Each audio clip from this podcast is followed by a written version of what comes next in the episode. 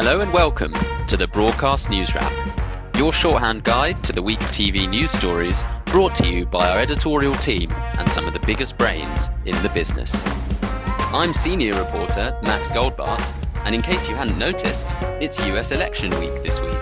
But how on earth does one go about covering the tumultuous administration of a man who regularly labels some parts of the TV news media as the enemy? To answer all my burning questions and cut through the fake news is Robert Moore, ITV News Washington correspondent, who himself is in the midst of covering his fifth US election. Robert has the skinny on four years of covering the former Apprentice star, plus he tells us what he's been watching on this week's Broadcast News Wrap. So I'm simply delighted to welcome ITV News Washington correspondent Robert Moore uh, we're recording on Thursday, 5th of November, the afternoon, with Joe Biden currently ahead of Donald Trump by around 50 electoral college votes, according to some parts of the media.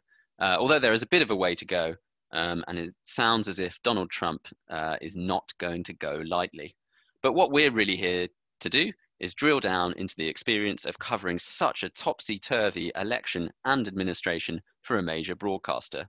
Robert, welcome. Well, Max, thanks for having us. Always great to uh, to talk and to talk television news and politics, and indeed the intersection of the two. Exactly, exactly. So, how have how have your last forty eight hours been, and, and have you slept at all? Most importantly. Well, I, we always say in this business that sleeping is for you know uh, is for after the election is over and after the conclusion has been drawn. So no, we haven't had a lot of sleep but it's been an exhilarating kind of journalistic experience. Uh, you know, I've covered a few campaigns. I often joke that it's not my first rodeo here, but uh, this has been really quite unlike any other, and we can talk more about that. But um, it's been exhilarating. You know, this is why we're in Washington. This is the kind of as, as we've you know talked about, this is kind of the intersection of politics, of television news, uh, it's been a, a, thrill to have kind of reinforcements sent in from London and to work with some of the most talented kind of engineers and cameramen that we have, all flown in uh, from London, you know, often deployed in the field. Uh, we've got teams, you know, in out west in Arizona. We've got teams in the Midwest. We've got Julie Etchingham in Florida. So we've got, a, you know, a, a wide range of teams. We've got Rageh Omaar with Donald Trump. Uh, you know, we've got Emma, our new Washington, uh, incoming Washington correspondent with uh, Joe Biden and myself kind of you know doing the overview here in DC, and it's it's worked really well for ITV News, and, and we've enjoyed every moment of it. Great. Is is there a bigger team than than maybe you've had in the past? It sounds like, uh, like you said, there's a lot of reinforcement. Yeah, to be fair to ITV News, you know, we often do invest in, in big events. You know, we take pride in, in doing them. And so I think this is kind of the normal scale. But I think there is also kind of, by my editors in London, a recognition that this is also kind of a massive story just because of the scale and the kind of erratic nature of the Trump presidency. So we hmm. have invested, I think, on balance, kind of more resources than we normally would. We've got a presentation team. Obviously, Tom Bradby is here doing news at 10, but also we did a, you know, seven hour live overnight broadcast on ITV News, mm. um, you know, which is a big investment for ITV. Um, and so they believe in this story. And it was kind of, I felt kind of increased pressure as a kind of TV correspondent here to to try and make sure that they, that investment was kind of matched by you know really high quality journalism every day on every program, but particularly on that overnight program when when the stakes are so high and when we're really kind of trying to inform Brits, you know, minute by minute, uh, state by state, what is happening and who is likely to be the next president of the United States. Mm, mm. Um, and what what do you uh, during the last forty eight hours? What have you been doing while you're not on air? Um, what, how, how has that sort of shaped up for you? Well, so I mean, I we navigated it this way. I've been on the campaign trail with Donald Trump essentially. You know, it feels like for four mm. years, but actually, essentially since the summer, I've been traveling with the president. You know, strategically, whenever he goes somewhere interesting, I tend to to be there too. So I've been up in the battleground state of Wisconsin with him when he was holding events up in Green Bay. Recently, I was down in Central Florida. You know, so we travel with the president, reporting on the campaign. And then about 48 hours um, before the election, I pulled off the Donald Trump campaign and took on a more kind of strategic reporting role here in Washington and, and really was uh, able to do an overview of the race. So I'm either reporting or doing live broadcasting on, on our roof over Capitol Hill in Washington, or I'm, you know, as all journalists are in this town, we are massive consumers of news as well. You know, we are grazing off every political blog you've ever read, some that you've never heard of, trying to understand the nuances uh, of the campaign, but also um, of the actual kind of how this election might play out. So we're also you know, ringing our friends and contacts in both the Democratic and Republican Party. So we're either broadcasting or we're in this kind of voracious kind of feeding mode when we're trying to gather as much uh, information as we can so that we can kind of process that, curate it, and then uh, broadcast it in a meaningful way for a British audience. Yeah, it sounds like a daunting task. I mean, I think the defining feature of, you know, uh, we, you know, you know this, Max, but you everybody knows it. It's just the amount of information now out there. Mm. You know, before you know, we would talk to our contacts. We'd try and get firsthand, first you know, firsthand information from from those in the administration or from those running rival campaigns. And you know, many of us have got quite deep contacts on, on both sides of the aisle. But we'd also then kind of read the New York Times, Washington Post, dip into a couple of broadcast networks, and uh, and that would be it. But now it doesn't work like that. You know, we, mm. there is a, I mean, quite you know, a tsunami of information out there. There's a tremendous amount of kind of activist blogs. There is, uh, you know, uh, a tremendous amount of congressional information. There's such a volume of, and not to mention sort of Twitter and things like that that kind of dominate our lives. So for us, I think, and for me certainly, the kind of the main challenge is just trying to absorb information at a, at a kind of incredible level and not get overwhelmed by it, but actually trying to curate it and work out what is the most important thing. And the most important thing may not be the headline in the New York Times. The most important thing may be a single black activist somewhere in Alabama making an observation that is really cutting to the chase of what it's like being a, a kind of a young African American voter in this environment, in this election, in a Republican state. Even as we look at this volume of information, it's trying to remember that this actually is about ordinary people casting mm-hmm. a vote and their hopes and aspirations. So we're trying not to get overwhelmed by the information. And it's inter- interesting you talk about um, sort of absorbing and passing on information. I wanted to ask about the US election is sort of notoriously complicated, and the electoral college can often be quite hard to for one to get their head around. What kind of level of knowledge do you assume the UK viewer has about US politics, and, and how do you how do you kind of translate? Good question, Max. I mean, I think we try and assume not a lot of knowledge, but a great deal of interest. I think we kind of come to this, particularly in the Trump presidency, that there's fascination um, with the United States and with the character of Donald Trump, and probably we we acknowledge that everybody understands that what happens here matters elsewhere too you know, I think that that's a kind of a given that, that the decisions made in the White House, you know, ripple out across the world, whether mm. it's, you know, Middle Eastern wars or their economy or trade or whatever it might be. Uh, we, we think that, but I don't think we take for granted, or we, at least we try not to, a sort of, you know, advanced political knowledge of the electoral college system or indeed knowledge even of, you know, where particular states are. I mean, mm. uh, you know, I, you know, whenever we talk, for example, and we have been in the last 24 hours talking a lot about Arizona, you know, I often wonder if, you know, I'm not being patronizing here, but obviously not everybody knows the geography of the United States terribly well. Do people know where Arizona is? So I try and, you know, put a clue in there, you know, uh, out west in Arizona or, you know, mm-hmm. because, you know, we are broadcasters. So sure, we're talking to people who are, you know, follow American politics, you know, very closely, but also to those who may not be. And they've got busy lives and this may not be their priority. And they're tuning into ITV News. And all of us at ITV are, you know, very aware that our heritage is about being accessible, assuming not a lot, but trying to make sure that the news that we broadcast reaches, you know, right across the UK to all types of audience, to all demographics, as they say here. Um, and, and so we're trying not to take a lot for granted, but to, to try and draw people in and, and make them part of the kind of, of the ITV family. I was watching a bit of uh, a bit of CNN on on Tuesday night, um, and, and since then, there there I've seen maybe little bits of criticism around the US reporting of the election in the sense of it being quite sensationalist and declaring counts very early and sort of sowing confusion almost. What do you think about that? Well, I'll tell you what I think the defining feature of kind of US journalism is, is partisanship. It's really remarkable uh, to which the, the networks now have, uh, at least some of the kind of news channels have become kind of very shrill um, and manifestly, you know, kind of advocates for a particular candidate. It goes without saying the, the kind of deep and if somewhat complicated, but deep relationship between Fox News um, and the White House. But you know, it's also clear that you know MSNBC and their commentary is clearly invested in a in a Joe Biden presidency, uh, and CNN uh, and obviously have a you know pretty confrontational relationship with this White House as well. So I think the defining kind of relationship between the American networks um, and and the White House is just how kind of partisan and adversarial it has become.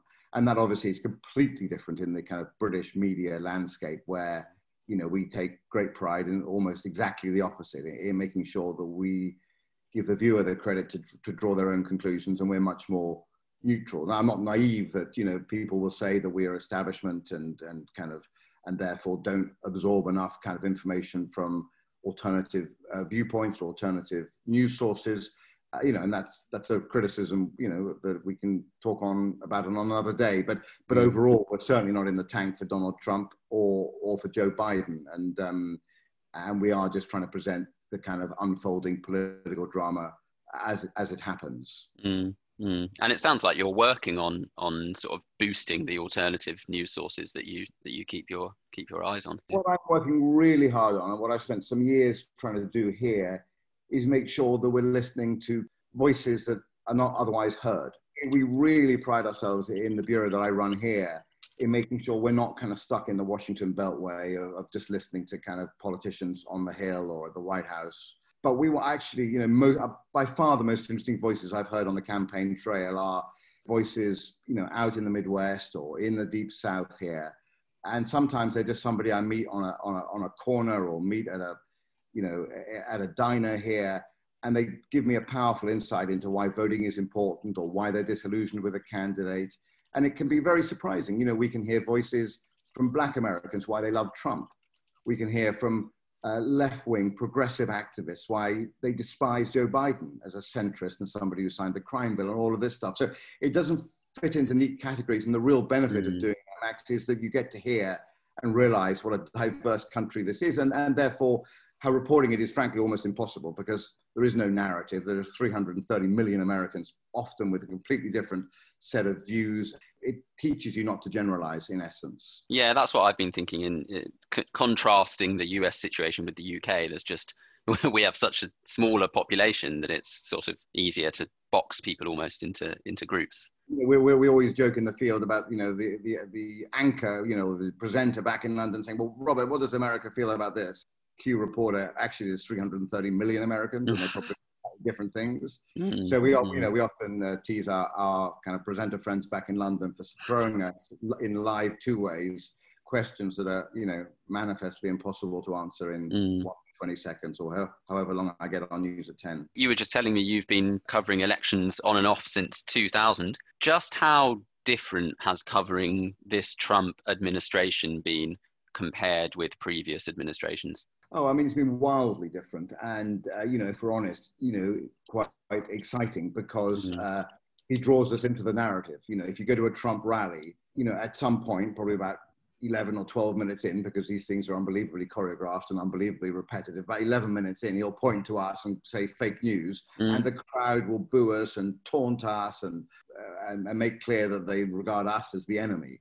Uh, so there is this wonderfully kind of uh, provocative uh, and actually quite engaging um, relationship between a Trump crowd and the media. Mm. And uh, although you know it can get a little hostile, you know the actual takeaway is that Trump is using us as a kind of foil, and that we, he doesn't really hate us. In fact, he needs us and actually loves. You know, the secret story of the Trump presidency is he loves us but um, but he's using us to kind of you know rile his base uh, and to make political points about a fake news narrative.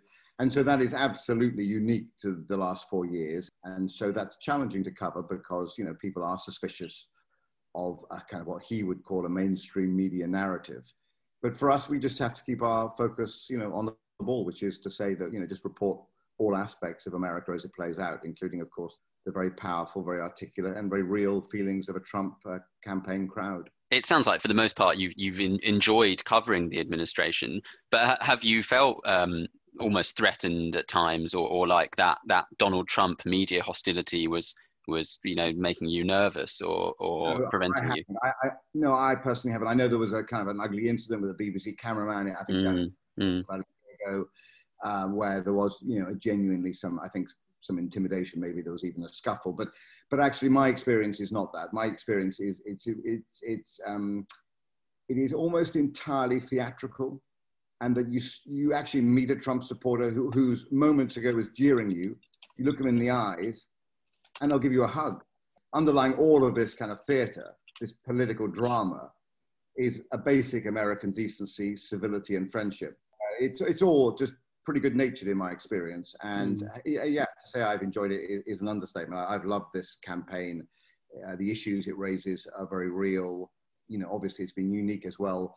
From a news gathering point of view, we can talk a bit about this too, in terms of working in a pandemic, particularly in a mm. country where there's a surging uh, virus, you know, both the first wave when the, when the primaries were finishing and the second wave during this kind of final part of the presidential campaign. That has been challenging because we've been traveling on planes, in hotels, on the road, by definition, mixing with Trump crowds that are sometimes tens of thousands strong and trying to make sure that we're also cognizant of the public health aspect of that. Yeah, it must have made things quite difficult over the past few months sort of adds a layer of complexity. Particularly difficult because, of course, Trump and you know he had COVID, uh, and uh, his White House events were regarded as kind of super spreader events in which uh, you know the virus was kind of ricocheting around the White House itself. So how do we get to the White House and report on it without getting coronavirus mm-hmm. ourselves, or indeed you know being asym- asymptomatic, bringing it back to our families, or indeed to our you know colleagues in the bureau um, is all quite a complicated picture and. Um, you know, we were careful to wear masks where we could because we still thought it was socially responsible. But you know, where we had a, a, six foot distance from people, we would I would take it off to broadcast because you know, there I said, you know, it's not always easy uh, seeing a television reporter with a mask and not quite hearing his his voice very clearly. You know, my mother's hard of hearing. She would say to me, Robert, I couldn't hear what you said because I, I, you know, I need to see your lips moving or whatever to help you know, to help me lip read. There's so many issues in in live broadcasting in a Trump era America amid a pandemic. I mean, that is a kind of a cascade of events that makes live television news very demanding, very hmm. challenging. Mm. Have you had much face to face time with, with Trump over the last few years? What, what, what do you think of him kind of personally? Yeah, so look, I, I, you know, I go to his press conferences from time to time. I've obviously seen him on the campaign trail, you know, almost daily for the last couple of months. Um, and, you know, I've, I've, thrown him a few questions. Um, throughout his presidency, some of which he's answered, some of which he hasn't. Um, you know, my kind of abiding thought is that much of this is theatre for him. We see kind of animosity and toxicity, if you like, in the Trump in the Trump presidency. But as a character, he's kind of craving attention above all else. This is narcissism.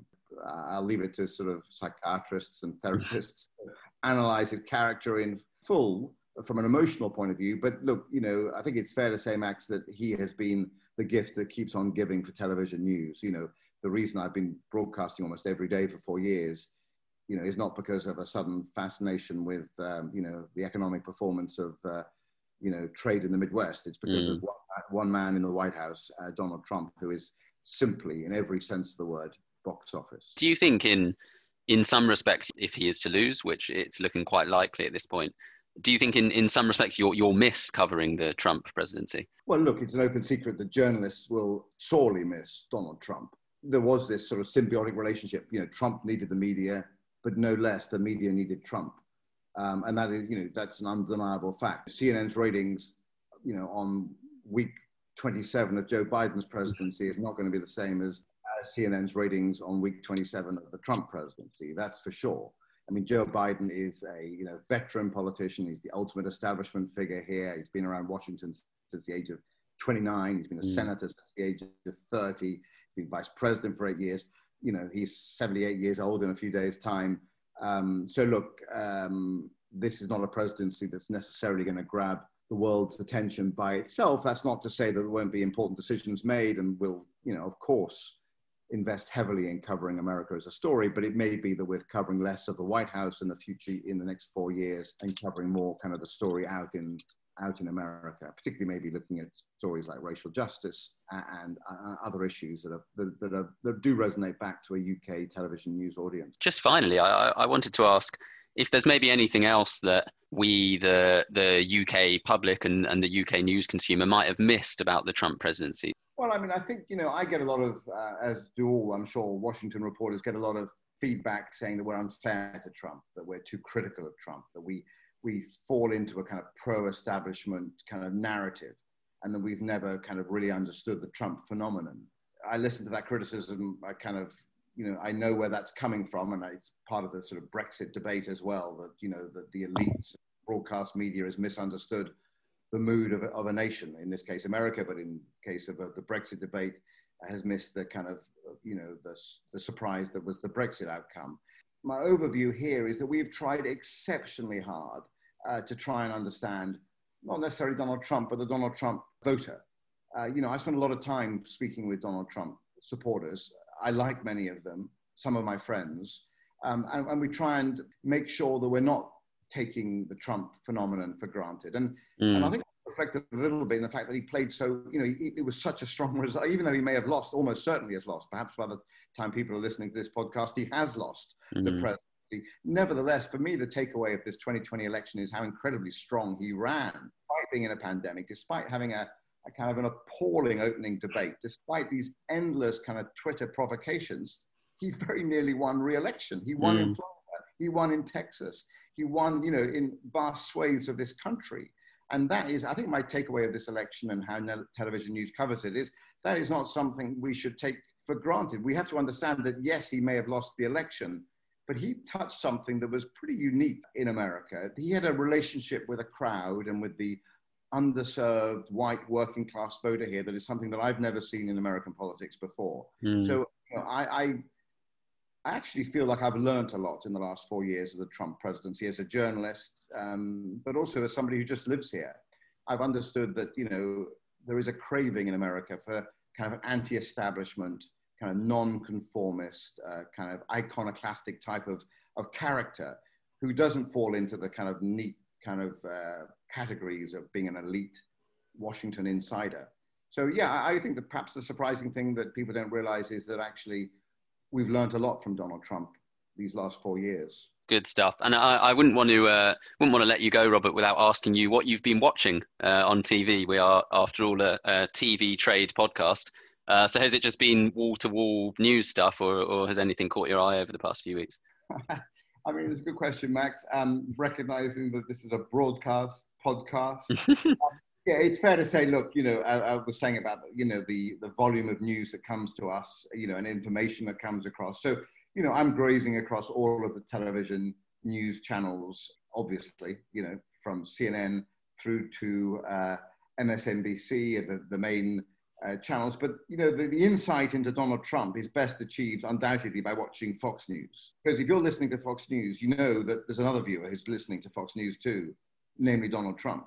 Mm. so you kind of feel like you're kind of in his kind of headspace. You're in his echo chamber, if you like, if you're listening to Fox News. So that's why I think even you know liberal critics of Donald Trump also listen to Fox at the moment because they know the president's getting his information. It's kind of like being in the inside the room when he's receiving his kind of presidential daily briefing or something. Mm. You know that this is the, the broadcast consumer of all presidents. No president's ever consumed television uh, like Donald Trump has. You know, in fact, he spent more time probably watching television than all previous presidents put together mm. as the birth of our industry, uh, Max. So yeah, so you know, we are aware that television news is not only something that's our medium that we're broadcasting on, but is something that to a remarkable extent is also informing the president of the United States. We all know, you know, everything about the president's television viewing habit. We know that his favorite program is Fox and Friends, the Fox News morning show. We know that he loves Hannity. We know that he loves uh, Tucker Carlson. You know, we basically, these last four years have grown up bizarrely with Donald Trump's kind of viewing habits. Mm, so mm. it's fair to say that our viewing habits have kind of kind of a mirror, you know, have been kind of in, in that in the footsteps of Trump himself. That's kind of dictated what we want. That's so interesting, and and again, just another yet another element that is so unique to him, isn't it? Like I don't think you would ever have applied that to George Bush or or, or Obama or or yeah, anyone who came before him. Obama was, you know, was reading erudite books. And, mm, yeah. Was, was uh, in there in the weeds and the granular details of his briefing papers and was uh, regarded as the kind of you know, super cool but very intellectual president. And this is a guy who gets his inf- Trump is a guy who gets his information from Fox News. He's much more interested in that than hearing from, you know, from some academic or some think tank. It's a, it's it kind of this is the television news presidency, uh, and so to be a television news journalist during during the television news presidency, I would say Max has been the kind of privilege of my lifetime. Fascinating stuff, and a really really good point to end to end on, Robert. Um, and I'm sure you have an extremely busy day ahead. So thanks so much for joining us. Always good. I love to talk about politics, but no less about television news, which is the lifeblood of our industry and, and what we enjoy doing. Thank you for listening to the Broadcast News Wrap. I'm senior reporter Max Goldbart, and you've been listening to ITV News Washington correspondent Robert Moore. This week's podcast was edited by Jesse Whittock. And for more on the broadcast news industry, you can check out our special Broadcast ITN microsite commemorating ITN's 65th anniversary, where you can find the latest news, competitions, and initiatives. That's at www.broadcastnow.co.uk forward slash ITN hyphen 65. And as ever, you can check out past episodes of our News Wrap podcast on Spotify and iTunes, or on the website via www.broadcastnow.co.uk.